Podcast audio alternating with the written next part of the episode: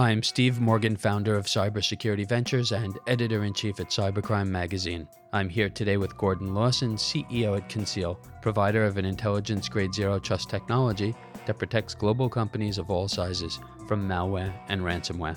To learn more about our sponsor, Conceal, visit conceal.io. Also joining us is Kenneth Foster, VP of IT Governance, Risk and Compliance at FleetCor, a global leader in business payments with 3.4 billion in annual revenues and around 10,000 employees. Welcome, Kenneth and Gordon. Great to have you both with us today. Glad to be on. And uh, looking forward to it. Likewise, Steve. Thank you. So, Ken, FleetCor is a large organization and a leader in the business payments space. Tell us about your background and your role at the company. Yeah, so I've been I've been in the cybersecurity space now, going on. Hate to admit this, but probably close to 30 years now. Uh, started out in the military, doing it within the Navy when it was uh, still called information assurance, and then moved into the civilian world and kind of bounced in and out of security and infrastructure for the last 25 years probably about six years ago, I stepped over to First Data Fiserv and took over a governance risk role there and compliance, and then moved into moved into that same role here at FleetCor. I like to call myself the VP of other duties as assigned at FleetCor because uh, although GRC is my title, I kind of pick up whatever else is going on that they need some help with. So I run enterprise vulnerability management, I run some of the cloud security piece, some of the identity stack data protection. So whatever needs to be fixed kind of always falls in my lap. Well, two Navy men here. Uh, so much respect for both of you. Gordon, uh, you really bring a lot of great people from the military on with you. Let's dive in here. Gordon, you talk to a lot of executives and CISOs in, in different industries. Let's zero in here on the business payment space, any unique challenges, uh, you know, what you're hearing from people. Well, I, I just think what we uh, the the overall context of what we're seeing is uh, obviously the rise in ransomware, the the increased sophistication and the vectors of these attacks, and I think whether it's the payment space or really any space here where you have consumers and and and, and lots of money changing hands. I mean, just look at this recent Clorox attack it's devastating and it can be devastating to the business outcomes and the financial results of a company. But I think that it's something that we just have to continue as a community to get our arms around and continue to find innovative solutions because threat actors seem to be able to operate. Uh, you know, they just they just have to be right once, and we have to be right all the time. And it's a it's a it's a very tough dynamic right now. So, Ken, we often get the question about, you know, boardroom executives, the C suite. Does the CISO belong there? And, you know, obviously they do. And there's so much chatter on that.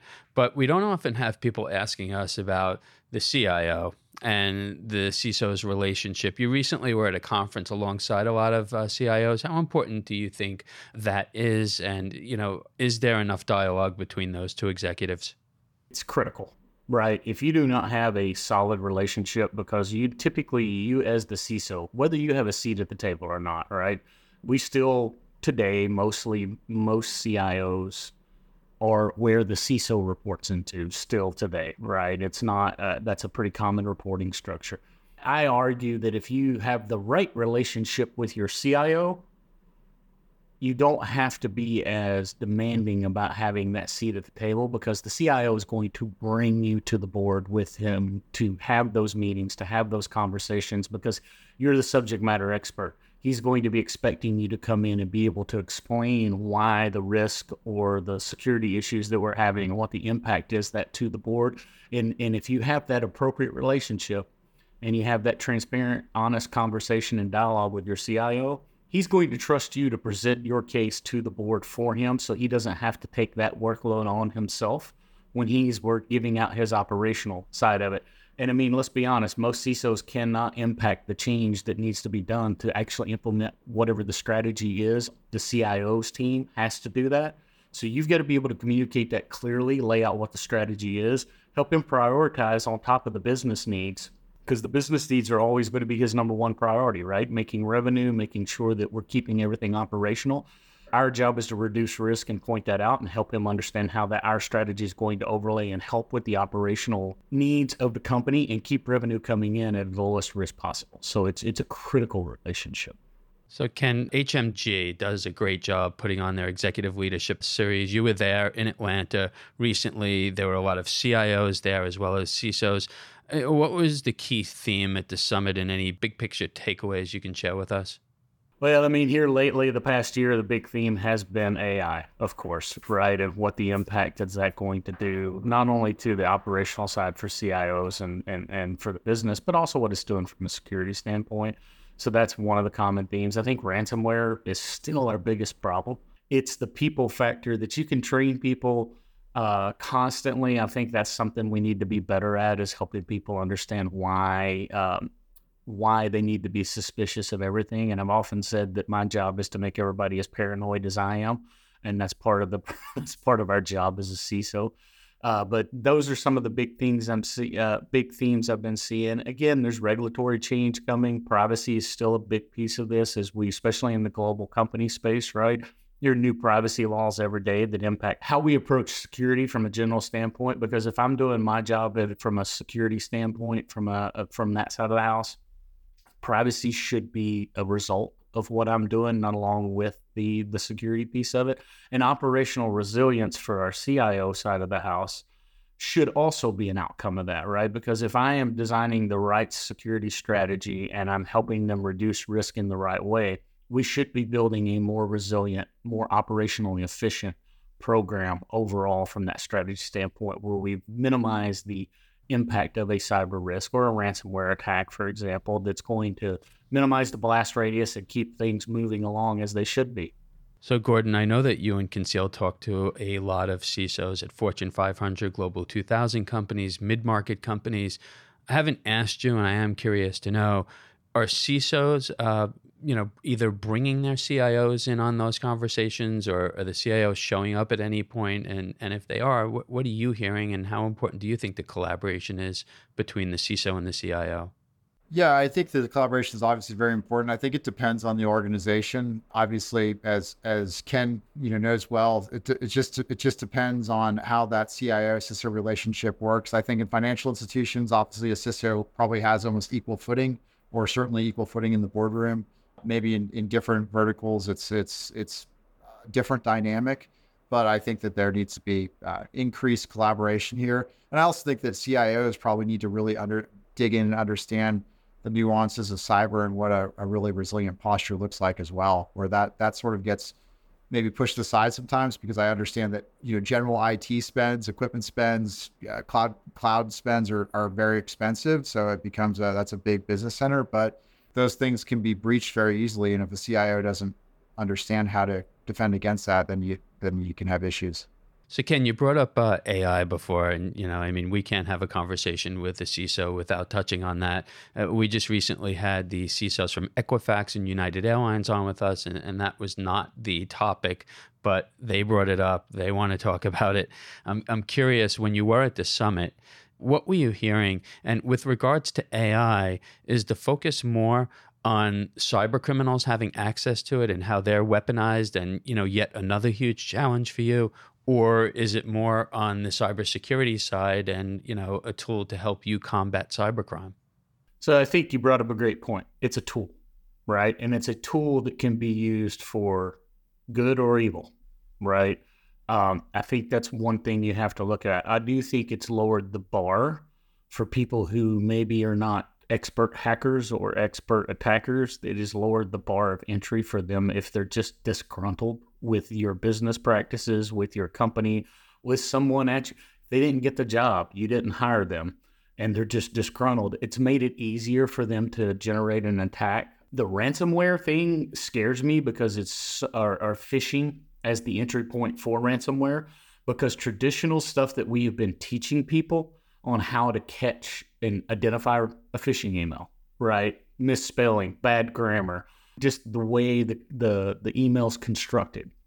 That's gone, right? AI has enabled that and democratized that to a point where it's easy for anybody to create a really professional, uh, almost hard to t- detect phishing email that can then lead to this, you know, stolen credentials and ransomware attack, right, going forward. So I think that's one thing we have to worry about. I think on the other side of it, we need to figure out how we're going to use these tools to defend against it. And I think the the real thing that I'm looking at is a it's a, like I said, it's a tool. So we got to sit down with the business and go, AI is a tool that can possibly help the business in a lot of ways. It can possibly help my security operations in a lot of ways. It can even help the IT CIO operations in a lot of ways.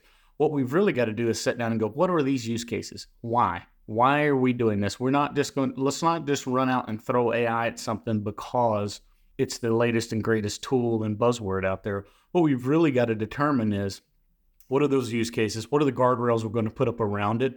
How are we going to protect it? And you know, you've got to you got to make sure people understand the the pitfalls of hey, you're using a public AI model or a public large language model. If you're letting your people just go out and use a public model, you're probably letting IP slip out somewhere into the into the ether. You may also be putting depending on what you're putting into it, you may be laying out a roadmap on how to attack you or how to create generate fraud against you, right? So you've really got to be conscious of what that information is you're putting out there. And uh, I've been having some great conversations with folks here lately because not only the AI side of it, we've been talking about the SBOMs that the government's requiring for everybody to put on when they're developing software. As you look at PCI 4.0, it basically is making you also build an SBOM, just not calling it an SBOM. And although you're not putting it, you're not required to put that out publicly, you're still handing it off to a third party or multiple third parties that allows, you know, you're basically building a roadmap for people to know these are the protections I've got, these are the gaps I've got, these are the issues, this is how you can best attack me, right? So there's a lot of requirements for transparency, which I don't think is a it's a double-edged sword. I think it's a good thing in a lot of ways because it helps us identify where maybe we need to invest and maybe we need to spend more effort building better process and and a better strategy around protecting and lowering risk. But it's also exposing us to risk in a way that I think is is dangerous to just make it widely publicly available. I think if we narrow it down to people we're doing business with and have the right contractual language and right NDAs in place, it minimizes that risk to a standpoint. But again, I think the big thing with AI for me is is we got to figure out what those right use cases are, what the right guardrails are, and we're going to have to use it to defend against the attackers who are using it against us. So you've got to be thinking like, how is a criminal going to use this against me? How's that threat actor going to use AI to attack me? Now, how can I use AI to counter that? So those are the questions you should be sitting down with your team and thinking through, and that's going to require a great understanding of what your true control set framework looks like, where your actual risks are, and being honest with yourself and your internal teams in the business going, we're okay at this, but we suck at this. And we need to make sure that we highlight why we suck at it and what we're going to do to fix it. Gordon, we had uh, Mark McLaughlin come on with us, former chairman, president, and CEO of Palo Alto Networks. He's chairman of the board at Qualcomm now. Most people who follow us know who Mark is he weighed in on AI and definitely weighed heavily on the cybersecurity side, feeling like in the long run, it's going to be very, very beneficial to cybercrime fighters, even though cyber criminals uh, might have a head start. where do you land on this? Well, for sure. I, I think, as I've said, we, you know, the way that we use it at the browser level, I know that we're finding threats that have made it through other controls, and I think it, it, it increases the efficacy of our prevention and detection mechanisms. But I think overall it's going to be very, very beneficial, but I also uh, totally agree with Ken that threat actors can use it in, in very nefarious ways, and it's probably easier to get uh, get information. I think there's one other thing though that we we didn't talk about with Mark, um, and I'd love to address Steve. It's there's this consumer element that I think CISOs and certainly CIOs are going to get drawn into. So think about a company using AI to make a loan determination to make a mortgage qualification determination.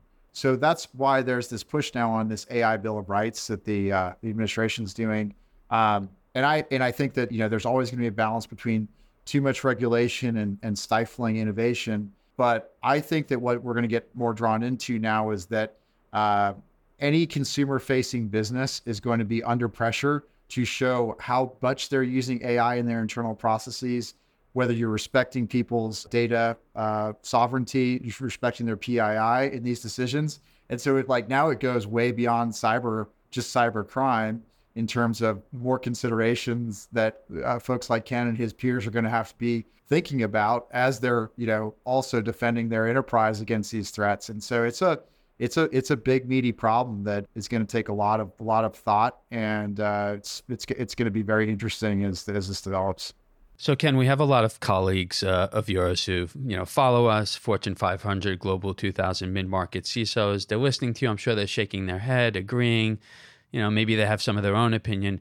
But then there's small businesses and mid-market companies who don't have somebody like you, and they're thinking about these threats, and it's just so difficult. They don't have a CIO they don't have full time IT staff. I mean, for them to combat these threats or even understand them, such a huge challenge. Before you go, what advice do you have for some of the smaller organizations out there? Number one, reach out. Uh, number two, I think the people like HMG and some of these other networking groups, granted, I know how they, I know what their model is they need to get these people and get them invited out to network and do. I've often told people, they ask me why I come on and speak on these things, why I like going to the conferences and having this conversation, because I feel that our shared knowledge as a, as a core of us that have been doing this professionally for a very long time, the way we give back to those small, mid sized businesses who can't afford to have full time IT staff uh, or a, an expert necessarily on board we should be giving and sharing this information in a way that in a format that allows them to have access to it and allows them to ask questions and allows us to be able to give them some advice and have a discussion with them. And the truth is is they get underserved by our industry quite a bit because they're not they don't have the purchasing power that some of us do and they get it they get left out of these events and they get left out of the ability to come listen to some of these excellent speakers that show up at these events that talk about these problems that we're having, right? They don't get exposed to the things that all of us get exposed to, even though they're probably getting attacked more, to be honest with you, especially at the, the smaller shops that just do not have ability to detect it.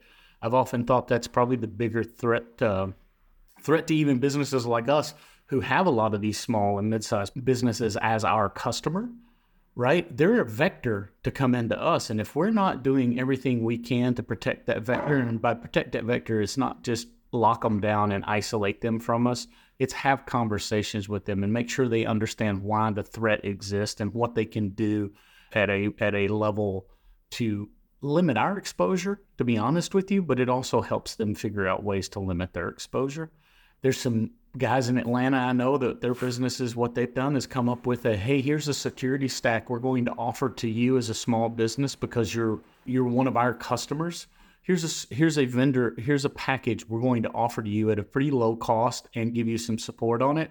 So I, I really think we we larger companies need to be out there helping these guys out as much as we can. I'm not saying make it your full time job and not lose money on it but you do need to be helping these guys out because it is a risk. It is an attack vector for you if you're not helping them understand what they need to be doing to minimize your risk and have make that not the entry path. So, Gordon, maybe you could chime in here. One of the things I really like about Conceal is the partner network that you have, and I've talked to some of them offline. And you know, you're dealing with a lot of companies who are out there in the trenches every day. They're talking to small to mid-sized businesses. There's no way that any vendor could get out there and talk to the millions and millions of you know small businesses. You know, how important is that having like an ecosystem that comes out from the vendor that touches these small businesses?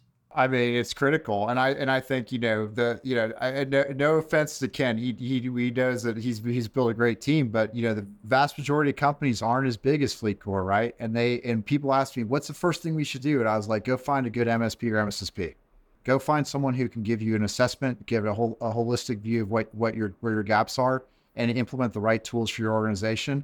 And that's I think we, we that's why we love that MSP and MSSP ecosystem Steve. It's the lifeblood. They support the most important companies uh, in America, and uh, they do it with uh, with the limited resources those companies have. And so, yeah, we're we're always going to continue to support them, just like we support you know the Fortune 500, but those other 50,000 smaller firms, at least at least 50,000 smaller firms in the U.S. that are also potential victims of the threat actors. We, we got to give more attention as an industry, and that's where we're focused on at Conceal. Gentlemen, appreciate both of you coming on with us. Ken, hope we could uh, have you on again. Gordon, I know we'll see you soon. I'm Steve Morgan, founder of Cybersecurity Ventures and editor in chief at Cybercrime Magazine. This interview is sponsored by Conceal, provider of an intelligence grade zero trust technology that protects global companies of all sizes from malware and ransomware. To learn more, visit conceal.io. You can keep up with all of our media at cybercrimemagazine.com.